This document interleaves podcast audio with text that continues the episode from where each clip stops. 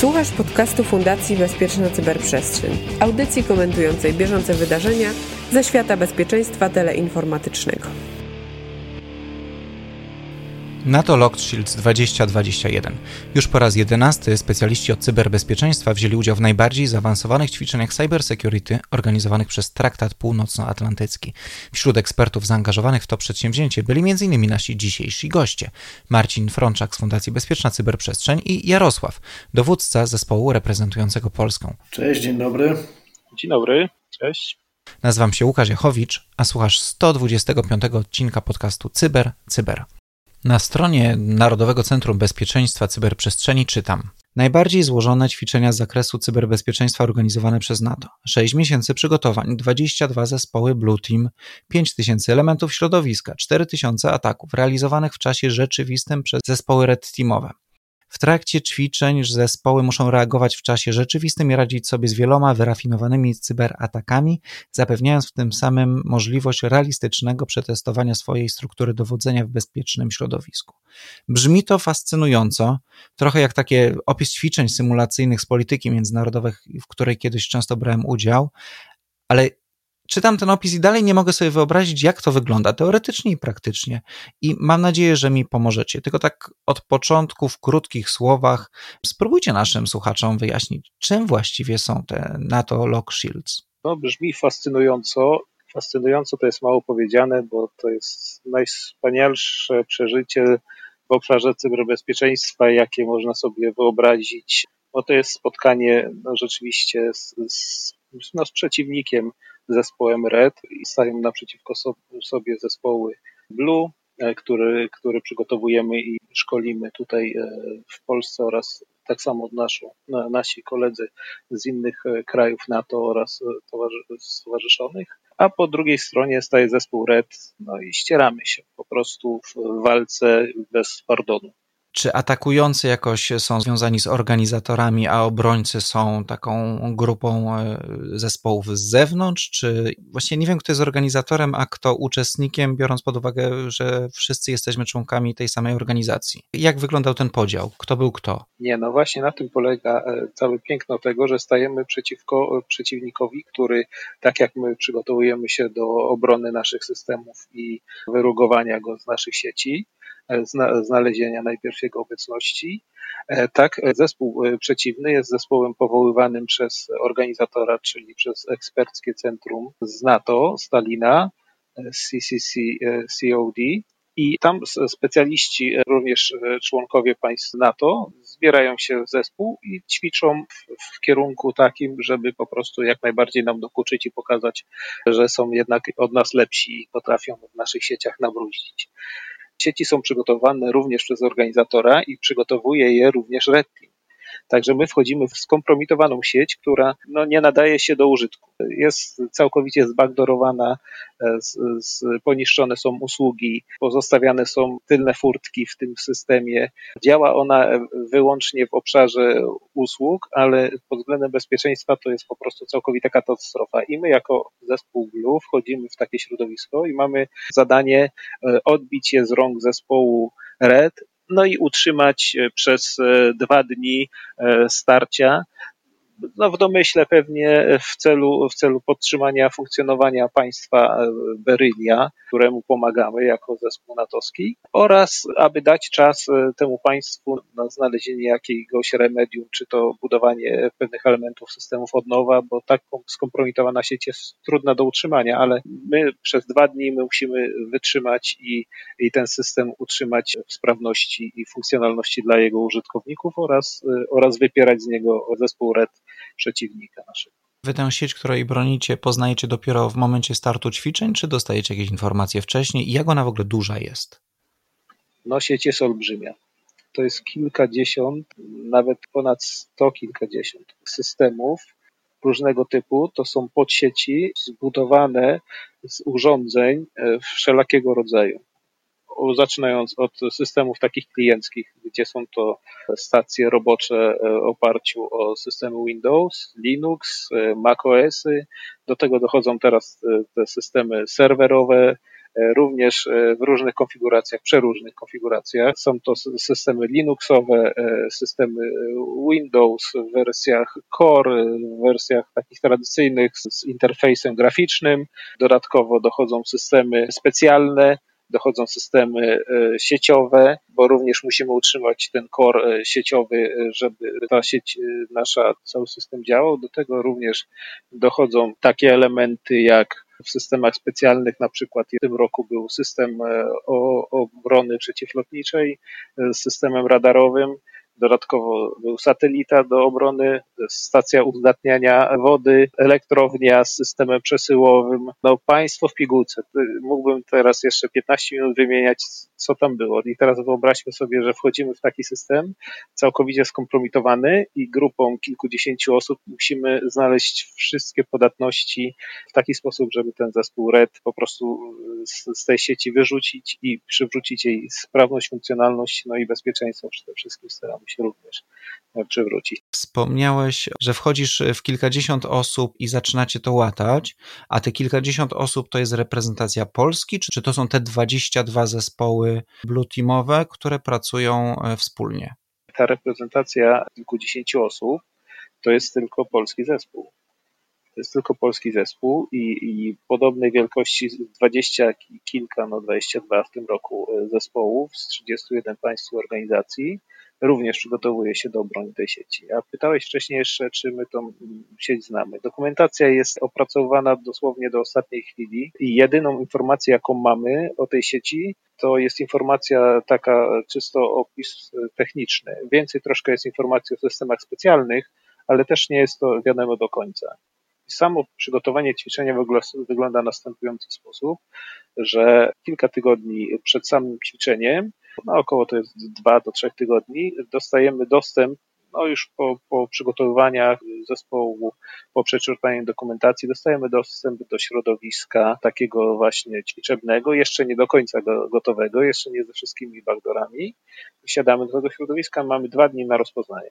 Kończy się rozpoznanie i znowu siada tam Red Team do tego środowiska i robi swoje działacie troszkę jak e, atakujący własne systemy, czyli robicie pentesty własnych systemów, żeby zobaczyć, co się w nich dzieje, czy też macie, nie wiem, jakieś do dyspozycji CMy, które pokazują aktywność e, oponenta? Skąd wiecie, co się dzieje w tej sieci? No tam generalnie w tych systemach takiego cyber nie, niewiele jest. My wchodzimy i mamy, my jesteśmy Rapid, Rapid Reaction Teamem Czyli wchodzimy zespołem takim szybkiego reagowania. Mamy y, system skompromitowany, wchodzimy do niego y, i mamy pełną dowolność w tym momencie. Mamy uprawnienia administracyjne, y, możemy go konfigurować, zmieniać, ale też nie do końca, bo są, są, są zasady, które nie pozwalają nam na wszystkie działania, więc jesteśmy też dosyć mocno ograniczeni. I w całą, całą detekcję, widoczność w tych systemach musimy sobie zbudować od zera. Tam niewiele jest, prawie że nie ma nic. W związku z powyższym wszystkie, wszystkie elementy, które tam są uruchamiane w tych, w tych sieciach, musimy dostarczyć sami. Przygotować, skonfigurować, wdrożyć. Po, po, po, takim rozpoznaniu y, i wcześniejszym przygotowaniu, na tym rozpoznaniu możemy sobie przećwiczyć pewne elementy, te systemy troszkę poznać, zobaczyć, co tam się dzieje.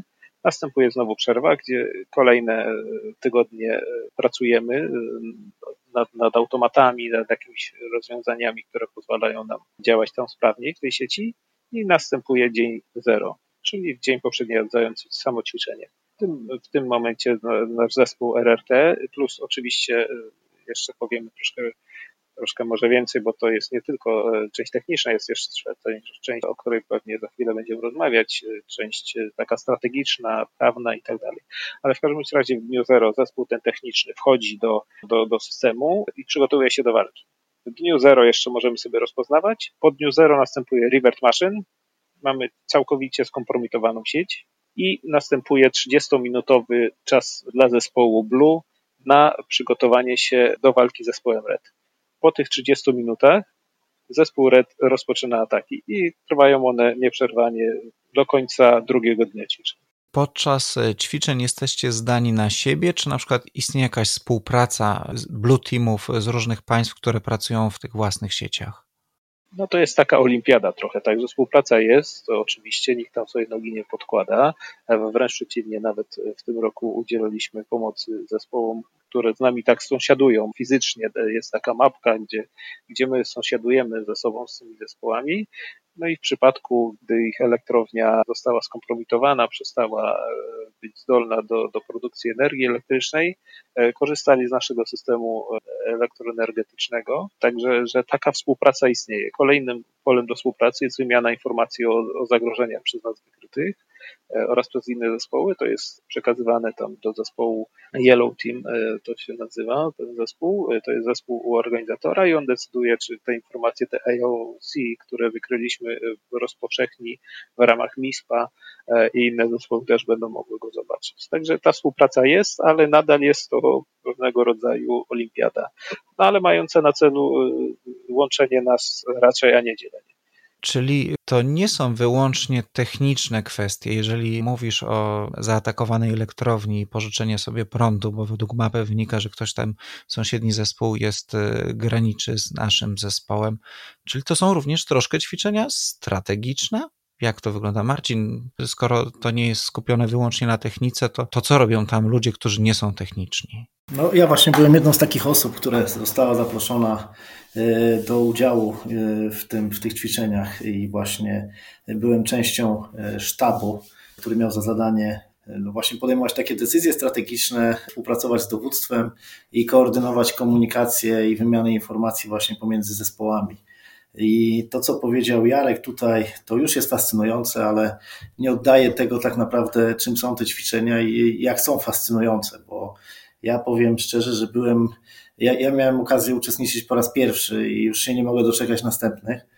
I ja byłem oszołomiony, szczerze mówiąc, przez część dnia tym, co się dzieje, tak? Bo to scenariusz jest wielowątkowy. To Red Team to jest jednym z, z elementów, który nas cały czas nęka i tutaj trzeba odpowiadać. I te wszystkie zespoły jakby w ramach naszego Blue Teamu, ale też y, innych Blue Teamów, no cały czas są no w takim mocnym, bym powiedział, gazie i cały czas muszą odpierać te ataki, cały czas się orientować, co, co się dzieje. Tak jak Jarek wspomniał, tych narzędzi wbudowanych takich w te środowiska nie ma, czyli oni muszą po prostu wykazać się dużą inwencją, kreatywnością, żeby tych przeciwników zidentyfikować, no i te ataki odeprzeć i, się, i obronić te obiekty.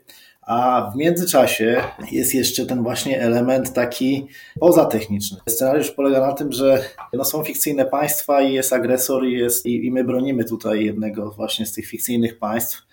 Wcześniej zaczyna się też y, w przestrzeni medialnej taka wojna informacyjna i tutaj zespoły medialne też w ramach tych blue teamów mają za zadanie, y, żeby no, odpierać te takie ataki też y, dezinformacyjne i y, żeby tutaj ta dezinformacja nie przesłoniła tej, tej, tej prawdziwej, te fake newsy nie, nie przesłoniły prawdziwej informacji, też żeby nie zasiały takiej niepewności i, i nie zdezorientowały naszych tutaj systemów i zespołów obronnych. I, i to jest właśnie to, że, że my musimy skoordynować te wszystkie akcje. No, podam przykład że w pewnym momencie jest. Y, jak oczywiście powiem za dużo, to, to Łukasz y, tutaj wytniesz mnie, ale, ale myślę, że nie zdradzę wiele. Jest informacja y, od zespołu medialnego, że dziennikarze pytają się, że, czy, czy rakiety lecą w stronę właśnie tego fikcyjnego państwa i ty musisz ustalić z tymi zespołami, czy faktycznie widać to w nawigacji satelitarnej, jak to wygląda. Wcześniej przed uruchomieniem tego całego scenariusza jest informacja, że samolot pasażerski spadł do wody i cały czas jest taka walka o to, czy jaka była przyczyna tej katastrofy, czy, czy ktoś tutaj się przyczynił do tego, więc y, są fikcyjne też y, media społecznościowe, strony mediów oficjalnych i w tych mediach społecznościowych są trole, które cały czas y, sieją zamęt, a zespoły medialne dzielnie walczą, żeby przykryć jakby tą eskalację tych, tych fake newsów. Nasz polski zespół, muszę tutaj powiedzieć, że, że, wykazał się też fajną inicjatywą i, i, i przeszedł od razu na początku do kontrofensywy dezinformacyjnej, także naprawdę y, wielowątkowość. Ja tutaj no, miałem okazję pracować w sztabie, przy okazji pozdrowię Artura Maja, który wsparł swoją wiedzą i doświadczeniem z poprzednich edycji i, i, i naprawdę dla mnie to duża inspiracja i, i bardzo ciekawe doświadczenie. Jak wygląda proces podejmowania decyzji w takich ćwiczeniach? Bo wydaje mi się, że część techniczną to jestem w stanie jakoś sobie wyobrazić, bo generalnie zapraszamy ludzi, którzy wiedzą na czym się znają i się tym, na tym skupiają. A jak wygląda w tej części takiej strategicznej proces podejmowania decyzji? Czy jest odwzorowany struktura państwa, gdzie jest ktoś odpowiedzialny i wy jesteście doradcami, czy, czy, czy, czy jak to wygląda? Ja tego nie wiem, czy jest odzorowana struktura państwa. Ciężko mi powiedzieć. Ja tutaj po prostu na pewno czapki z głów dla Narodowego Centrum Bezpieczeństwa Cyberprzestrzeni za przy, przygotowanie narzędzi, które pozwalały nam na sprawną komunikację. Wcześniej, tak jak Jarek tu wspomniał, 6 miesięcy przygotowań po stronie pewnie samego NCBC i tych osób, które miały zaszczyt i okazję uczestniczyć z, z sektora prywatnego w tych ćwiczeniach, też każdy tutaj swoją cegiełkę dołożył. Ja, ja malutką cegiełkę dołożyłem, ale miałem okazję uczestniczyć też, to wszystko było poprzedzone ćwiczeniami takimi jeszcze przed tymi głównymi ćwiczeniami, tak, tak, te, te ćwiczenia były roboczo nazwane mini lock shields, gdzie były różne właśnie scenariusze, różne narzędzia komunikacyjne sprawdzane, różne opcje, współpraca pomiędzy tymi zespołami, też takie dotarcie się i tutaj ja byłem no, naprawdę zaskoczony gdzie funkcjonuje ten stereotyp, że Polacy się nie potrafią e, ze sobą dogadać.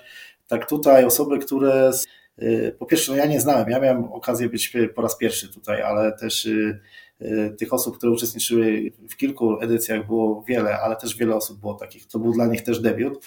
I naprawdę ta współpraca wyglądała z, z, mojej perspektywy przynajmniej świetnie. Okazja do spotkania z no, najlepszych ludzi i specjalistów w cyberbezpieczeństwie z całej Polski, nie tylko z Polski.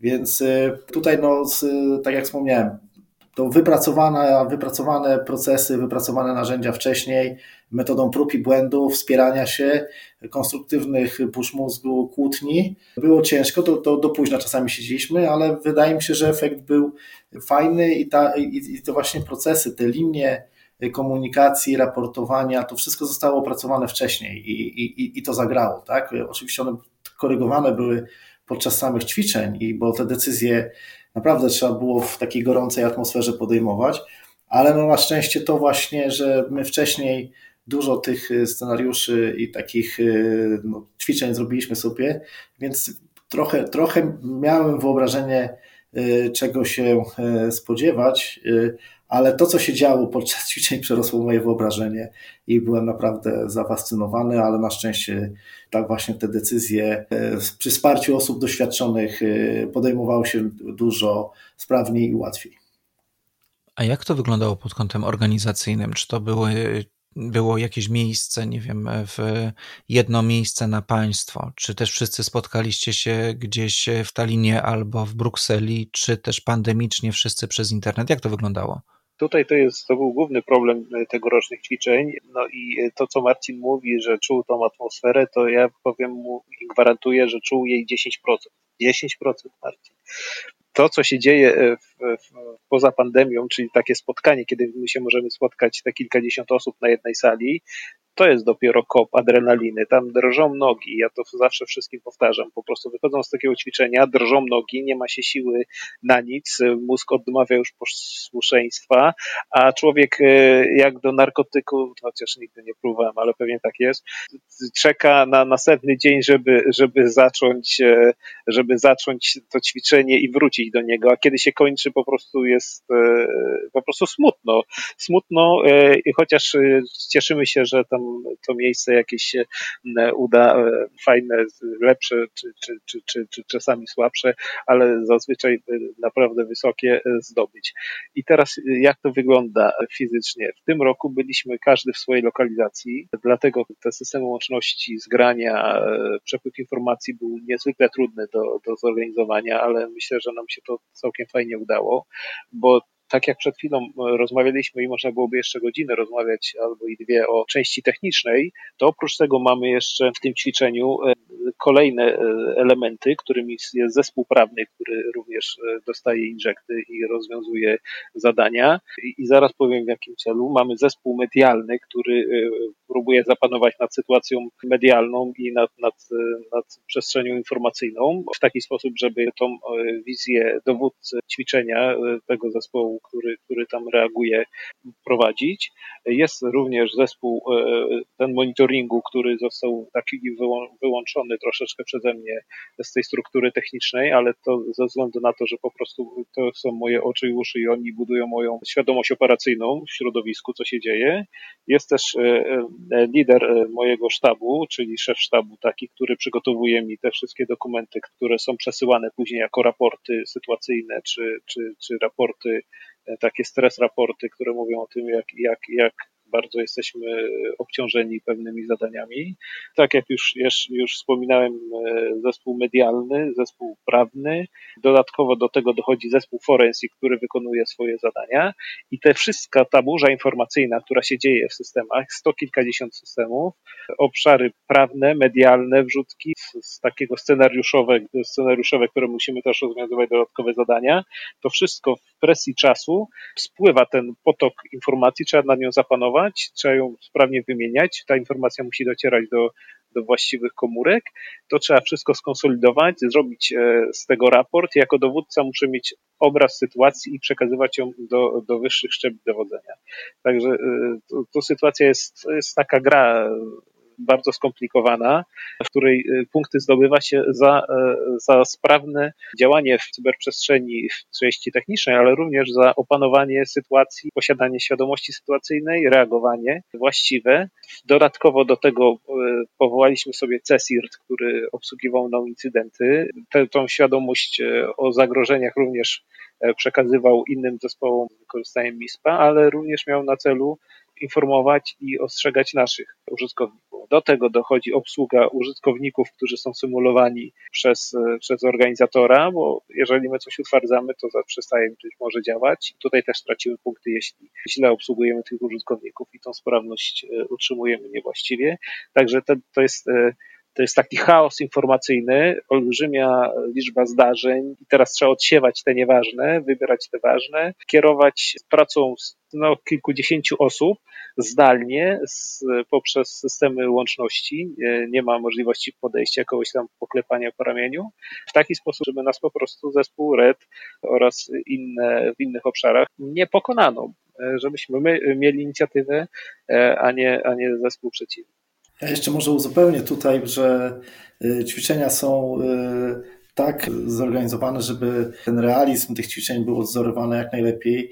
Także my właśnie z, jakby z, z tego sztabu widzieliśmy, dzięki narzędziom udostępnionym zarówno przez organizatora, jak i właśnie przygotowanym przez NCBC, mieliśmy pogląd na całą jakby właśnie tą świadomość sytuacyjną. I to było tak e, do tego stopnia fajnie zrobione, że ta cała mapa e, w takiej postaci takiej planszy i wyspy z tymi kluczowymi obiektami, e, na których były też między innymi umiejscowione elektrownie i one były prezentowane przez sterowniki PLC i pokazywały właśnie zdolność produkcji energii na bieżąco i no, świeciło się na czerwono, jak było już naprawdę źle i my widzieliśmy też na jednym monitorze, e, że systemy w tych e, elektrowniach e, świecą się na czerwono i, i, i widzieliśmy tak naprawdę, że Red Team jest w tamtych rejonach bardzo aktywny i jak ta sytuacja wygląda. No i to na tej mapie miało odzwierciedlenie też, że widzieliśmy jak sąsiednie elektrownie właśnie no, były pod bardzo mocnym naporem tego Red Teamu, to nawet się organizator przygotował flary, które prezentowały, że ta elektrownia właśnie w tym momencie to już, już, już padła, tak? I te flary się odpalały. Także to było naprawdę bardzo ciekawie e, zorganizowane w tym chaosie informacyjnym, o którym już mówiłem, w tej burzy informacyjnej, którą trzeba opanować, dodatkowym jeszcze smaczkiem było to, że w naszym zespole w tym roku y, brał udział podzespół y, ze Stanów Zjednoczonych, który pracował e, razem tutaj z zespołem naszym e, skadowym, z naszym zespołem systemów specjalnych. Był odpowiedzialny za, za water purification, czyli za taki system e, oczyszczania wody. No i powiem szczerze, że, że na początku bardzo się obawialiśmy, czy, czy jesteśmy w stanie y, jeszcze dodatkowo wprowadzać kolejny element, którym jest konieczność komunikacji y, zdalnej i czy nam po prostu to zagra oraz dodatkowo no, te informacje, którą otrzymywaliśmy, musieliśmy też y, przekazywać im po angielsku, więc to do, dodatkowa robota, ponieważ jeśli coś, coś było przekazane tutaj w naszym zespole, jeszcze trzeba było to przekazać do zespołu do Stanów Zjednoczonych i przyznam, przyznam uczciwie, że, że naprawdę wszyscy byli zaskoczeni, jak fajnie nam się to zgrało i jaki, jaki uzysk był z tej współpracy. I również z tego, co wiem, bo rozmawialiśmy jeszcze, również nasi koledzy ze Stanów byli bardzo zadowoleni i, i po prostu to ćwiczenie otworzyło im oczy, jak, jak bardzo jest to ciekawe przedsięwzięcie i jak oczekują pewnie, bo tak nam zapowiadali, że w przyszłym roku już, już chcą rozpoczynać przygotowanie, będziemy razem znowu tworzyć zespół prawdopodobnie. Wspomniałeś e, wielokrotnie już tylko e, o tych systemach e, takich mniej typowych, typu, nie wiem, skady elektrowniane, zarządzanie uzdatnianiem wody. Czy te systemy, którymi się opiekowaliście, były bardzo realistyczne? To znaczy, spotkaliście się z Windowsem XP, który obsługuje jakieś PLC Siemensowskie, czy to było mm, symulowane na jakichś standardowych symulatorach? Nie, to było bardzo realistyczne. E, rozwiązania były zbliżone do rzeczywistych. No niech, e, niech przykładem będzie, że na przykład system satelitarny to było około 30 połączonych podsystemów różnego rodzaju, e, między sobą zależnych. I jednym z zadań, na przykład w trakcie ćwiczenia, było wykonanie zdjęcia satelitarnego z obszaru zamieszek. I to było na tyle rzeczywiste, że, że dostęp do tego satelity mieliśmy tylko w krótkich odstępach czasu gdy dostaliśmy to zadanie, no już chyba doświadczenie z Lockshielda e, z lat poprzednich, e, no pewną, pewną taką nieufność co do, co do postępowania e, organizatora wzbudziło w nas i postanowiliśmy to zdjęcie zrobić przy, już przy pierwszym przebiegu, żeby zobaczyć po prostu, czy, czy jesteśmy w stanie to wykonać. Okazało się, że w wyniku tam ataku Red Teamu doszło do przesunięcia tych systemów w czasie y, i zdjęcie, które y, chcieliśmy wykonać, satelita był już 15 minut dalej. To mieliśmy teraz kolejne około godziny na, na, na znalezienie przyczyny. No znalezienie tych zależności w tych 30 elementach spowodowało, że, że na ostatnich y, tam minutach satelita nadleciał, zdjęcie zostało wykonane, uzyskaliśmy punkty i wielka radość, że, że udało się no, zwyciężyć, e, znaleźć ten problem i wykonać zadanie, tak? Bo taki jest cel, bo to tak naprawdę, czy jest zespół RED w systemie, czy nie, to najważniejsze jest to, czy my jesteśmy w stanie wykonać zadanie. I to zadanie udało się wykonać, także, także realizm jest olbrzymi. Brzmi niesamowicie. Jak dobierane są teamy i e, skąd się biorą e, specjaliści, którzy reprezentują dany kraj i jak do nich dołączyć?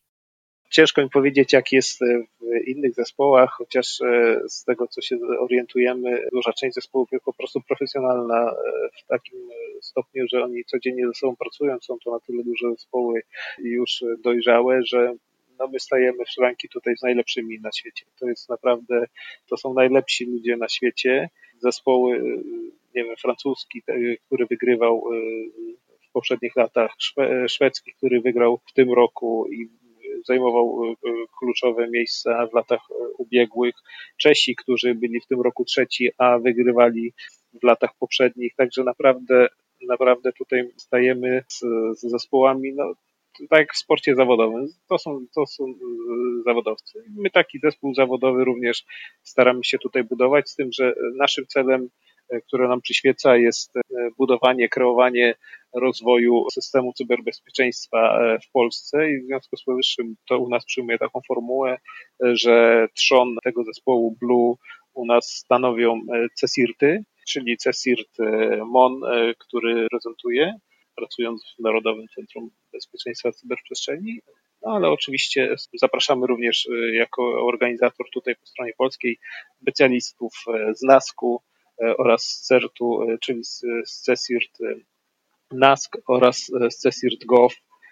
Dodatkowo do tego oczywiście staramy się to konsolidować to środowisko cyberpolskie i w naszym zespole biorą udział przedstawiciele uczelni, innych jednostek wojskowych, sektora prywatnego, bankowego, energetycznego, ubezpieczeniowego. Można tu wymieniać również czasami osoby prywatne, które nie, nie, nie są w stanie uzyskać zgody tam od szefostwa, bo to jest duży wysiłek. Głównie pracujemy, głównie przygotowania realizujemy poza czasem służbowym, bo te spotkania są kilka razy w tygodniu. Te zespoły pracują, konsolidują e, tą swoją współpracę i, i po prostu ci ludzie są tak zafascynowani Lockshieldem, że biorą e, urlopy, żeby móc z nami tutaj e, uczestniczyć i tworzyć zespół. Jak się dostać do takiego zespołu? No trzeba być najlepszy w Polsce. No to nie ma, nie ma żadnej wątpliwości. A jak realistyczne te ćwiczenia e, są w stosunku do tego, co mamy w takim bezpiecznikowym i infosekowym życiu na co dzień? Jak to się przekłada na rzeczywistość? No, rzeczywistości e, nie sądzę, żeby ktoś e, był w stanie takiej skompromitowanej sieci bronić, bo ta sieć tak rzeczywiście jest tak skompromitowana, że ona się nadaje do wyłączenia i przebudowania od nowa, ale nie taki jest cel e, tego ćwiczenia. Celem jest utrzymanie jednak tej, te, tego systemu. No i to jest takie podnoszenie po prostu z gruzów tego wszystkiego e, i doprowadzania do jakiegoś tam stanu cyberbezpieczeństwa. No co ma olbrzymi wpływ na to, jak później my pracujemy w systemach, bo tak jak już rozmawiamy między sobą w zespole, te doświadczenia z Lockshielda są olbrzymim wsparciem w pracy zawodowej, bo sytuacje takie kryzysowe, które no, mogłyby człowieka sparaliżować, y, nie, nie, nie powodują tego, y, ponieważ człowiek, który po Lockshieldie, członek zespołu, który po Lockshieldie wraca do pracy, stając z problemem, wie już jak działać. Nie jest paraliżowany strachem, y, ma pewne procedury już przemyślane, wie w jakiej kolejności je wykonać, wie co jest ważniejsze, co przyniesie większą stratę więc, więc uzysk z takiego ćwiczenia jest naprawdę duży. Realizm, e, realizm jest, jest realizm, e, przenosi się to na pracę na pewno, na doświadczenie, na, na funkcjonowanie zespołów cyberbezpieczeństwa w całym kraju. No i myślę, że bardzo również w dużym stopniu, w dużym stopniu przenosi to się również na poprawę funkcjonowania całego systemu mm, cyberbezpieczeństwa Polsce. Czyli krótko mówiąc, apel do pracodawców, nie urlopy, tylko premia za udział w czymś takim. O to, to, to. Tak, tak. I my się śmiejemy, że jakby, jakby trzeba było zapłacić za taki kurs, nie wiem, 50 tysięcy złotych za, za uczestnika na przykład, bo pewnie przygotowanie czegoś takiego tyle by kosztowało, to chętnie by to zapłacili. Także tutaj y, można skorzystać i wyszkolić się. Nie, to jest niepowtarzalna okazja, tak, żeby z, wziąć udział w, w takiej, w, w, ćwiczeniu, które jest zorganizowane z takim rozmachem, tak, no, z, tak jak Jarek tu wspomniał, y, przygotowania trwały 6 miesięcy, to żaden, żadna organizacja nie jest w stanie poświęcić tyle czasu, żeby zorganizować tak skomplikowany i wielowątkowy y, scenariusz. Na pewno każdy z uczestnik tego spotkania, tak jak Jarek wspomniał, tak, to jest, utwardza się, robi ten hardening, że tak powiem, swoich nerwów i się utwardza na takie właśnie stresujące sytuacje. E, wychodzi z tej strefy komfortu. Dwa, co dla mnie jest takie, co ja wyniosłem z tego ćwiczenia, może to zabrzmi trochę górnolotnie, ale ja poczułem taki kurczę, o co siebie jakoś w, w zasadzie e, aż tak nie podejrzewałem, że taki duch patriotyzmu, że to były fikcyjne państwa, ale czułem się, że jestem częścią sojuszu, kurczę, i tak, że jestem częścią polskiej ekipy, która naprawdę broni się, tak, ten przeciwnik jest taki, to był taki realizm, że no, no, tak, no ten taki duch właśnie obrony te, te, te, te, tego, tych naszych dóbr się we mnie obudził i, i, i to było naprawdę fajne. A czy korzystają na, na tego typu ćwiczeniach wyłącznie ekipy, które w nich biorą udział, czy na przykład jakiś raport, który mówi, czy też jest zalążkiem jakiejś przyszłej strategii cyberbezpieczeństwa, jest przedstawiany decydentom w Polsce? No tutaj zainteresowanie tymi ćwiczeniami zawsze e, było duże. Raport jako taki nie jest przygotowywany przez nas e, z tego ćwiczenia, bo to jest ćwiczenie mocno techniczne, ale e, ta wiedza, która, która jest zdobywana, przekłada się na chociażby nasze wnioski przy pracach nad aktami prawnymi. Teraz jest opracowywana ustawa o krajowym systemie cyberbezpieczeństwa i no, znakomicie tutaj wpisujemy się w ten obszar, gdzie w sytuacji kryzysowej kryzysowej, y, no ktoś, ktoś musi y, stanąć i powiedzieć, biorę na siebie tą odpowiedzialność za bezpieczeństwo, za kraj, za, za systemy i w, w tym momencie taki zespół szybkiego reagowania, obsługujący incydent, którym jest kompromitacja tego systemu e, państwa Berylia, e, no przekłada się jeden do jednego do sytuacji możliwej w świecie realnym i konieczności obrony naszego kraju. I to tak jak, jak mówiłem, wnioski z, z, takiego ćwiczenia my później zawieramy w naszych, w naszych propozycjach do zmiany na przykład e, ustawy, e, aby ten system, krajowy system cyberbezpieczeństwa e, zadziałać sprawnie i, i przynieść właściwe skutki oczekiwane, czyli nie dopuścić do paraliżu no, życia gospodarczo-społecznego w kraju w wyniku na przykład ataku cyber przeciwnika, no, który będzie chciał osiągać swoje cele. Takie no, praktyczne doświadczenie z tego, to już y, y, się zdobywa na, na już przed, jeszcze przed tymi głównymi ćwiczeniami, jeszcze podczas tych właśnie symulowanych takich, tego mini Lockshielda, gdzie już y, jest też zorganizowana ekipa Red Team po, po, po, po stronie polskiej, która y, już przygotowuje y, Blue Team na takim też y, symulowanym środowisku do tego, w jaki sposób mogą te ataki się odbywać. No zespół medialny też może ma okazję przećwiczyć w symulowanej przestrzeni takiej właśnie mediów społecznościowych swoje różne działania, wprowadzać swoje akcje i, i patrzeć, jak odbierają to też inne zespoły z innych krajów mogą się wymienić tymi doświadczeniami. Zespół prawny działa na wielu tak naprawdę wątkach i musi tutaj być czujny i w obszarze prawa międzynarodowego, i prawa morskiego, i prawa dotyczącego katastrof lotniczych. Także naprawdę tutaj udział w takim ćwiczeniu uzmysławia, jak wiele y, wątków się pojawia przy tego typu działaniach. Y, I, i, I, tak naprawdę może raport nie powstaje, ale wymiana, chyba najcenniejsza to jest wymiana informacji pomiędzy uczestnikami tych, tych ćwiczeń. Tutaj nie zdradzę chyba wiele, jak że zespoły z Red Teamów, które atakowały Blue Team, dzieliły się swoimi jakby spostrzeżeniami i doświadczeniami z samej gry i to było najbardziej cenne, tak? Oni sami się, uczestnicy zespołów Red Team kontaktowali z, z osobami z Blue Teamów i mówili, co robili i co było ich zdaniem też ciekawe, jak wyglądała obrona, jak, jakich oni technik używali, a, a, a co było ciekawe od strony defensywnej, także to, to było chyba najbardziej cenne dla uczestników tych, tych ćwiczeń. A pytanie do Was obu, bo pewnie będą dwie różne odpowiedzi. Co Was najbardziej zaskoczyło? Że się udało. I naprawdę e, udało się fajnie. No, obawiałem się tego stanu pandemii i czy, ben, czy będę w stanie na tyle kierować ludźmi ich działaniami, żeby ten zespół działał sprawnie. A to się naprawdę fajnie udało. To, było, to była przyjemność. To wszystko grało. A na, na, najbardziej też się bałem tego, że mając doświadczenia z tego Lockshielda no, z czasów przedpandemicznych, gdy siedzieliśmy na jednej sali, tam nie było mowy, żeby ktoś stał i odszedł od komputera, bo po prostu e, sytuacja go przerosła albo już e, zmęczył się i, idzie odpocząć. W tym momencie ja nie widziałem, tak? Jeżeli ktoś by stał i odszedł albo odeszłoby, nie wiem, 10 osób i powiedział, nie, to się nie da, nie, nie robię tego, dziękuję, już się zmęczyłem. Nie miałbym na to żadnego wpływu, tak naprawdę. A to, się, to, to nie było w ogóle o, o, mowy o czymś takim, tak? Tam każdy walczył do ostatniej chwili. Tam zamykany był GameNet, a jeszcze nasz zespół sieciowy e, wprowadzał kolejne poprawki. I to nie po to, żeby tam zdobyć te punkty, bo już nie było na to szans, ale po prostu za zwykłej ambicji, tak? Bo postawili sobie taki cel, walczyli po prostu do ostatniej chwili, żeby wykonać e, to zadanie, które sobie e, postawili w głowie. A jeszcze chciałbym wrócić, bo bardzo dużo tutaj mówimy, ale, ale sam proces przygotowań to jest też bardzo, bardzo ciekawy etap.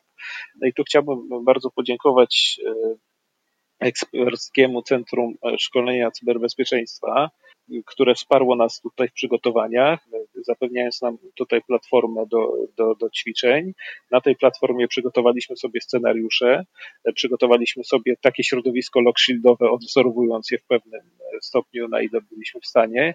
Do tego dołożyli się po prostu członkowie zespołu, które, którzy w prywatnym czasie e, przygotowywali ma, maszyny i tutaj wspomniana już e, ekipa Artura Maja. Dodatkowo e, kolejny zespół z, no, z jednostek Narodowego Centrum Bezpieczeństwa Cyberprzestrzeni przygotował kolejny element środowiska. Panowie z ECSC i pozostali członkowie zespołu przygotowali kolejne dwa środowiska, także ten mini logsheet na również około 100 maszyn. No myślę, że to było jedno z największych ćwiczeń w Polsce, jak chyba nie zaryzykuję, że największe w kraju, które udało się przeprowadzić tego rodzaju. Także najpierw mieliśmy takiego my go nazywamy mini lockshieldem, ale chyba mini już nie pasuje, e, czyli takiego pierwszego lockshielda naszego krajowego, a później po, po tym przygotowaniu e, wyciągając wnioski co, co, do, co do taktyki, sposobu komunikacji, przystąpiliśmy do rzeczywistego ćwiczenia. No i zakończyliśmy chyba e, całkiem nieźle, bo czwarte miejsce, gdzie około 1,5% punktów byliśmy za miejscem trzecim i nawet nie dwa za miejscem pierwszym, no, chyba daje do myślenia, gdy e, średnia punktów była około 40 tysięcy, e, a my wyrobiliśmy 56 i troszkę, także e, no myślę, że, że możemy być dumni z, z naszego zespołu polskiego, z jego dokonań. No i to, co, co wspominał już generał Molenda w, w, w podziękowaniach, które kierował do, do członków zespołu, e, no mamy chyba jednych z lepszych e, specjalistów na świecie. Marcina, co Ciebie zaskoczyło?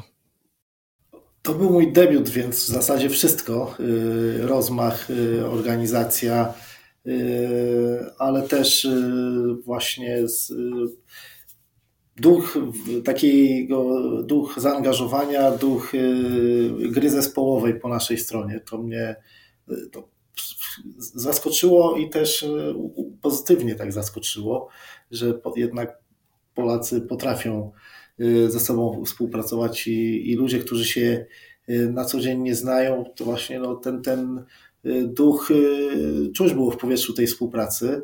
Y, no i takie też opanowanie y, dowództwa. Tak widać było doświadczenie, widać było, że już w tej sytuacji stresowej nieraz y, członkowie tego trzonu uczestniczyli, więc, więc tutaj też było widać opanowanie i, i takie uspokajanie tej całej sytuacji i to się udzielało też innym członkom zespołu ja jestem bardzo pozytywnie zaskoczony i, i tak jak mówię, no, po takich ćwiczeniach to duch po prostu patriotyzmu rośnie w człowieku.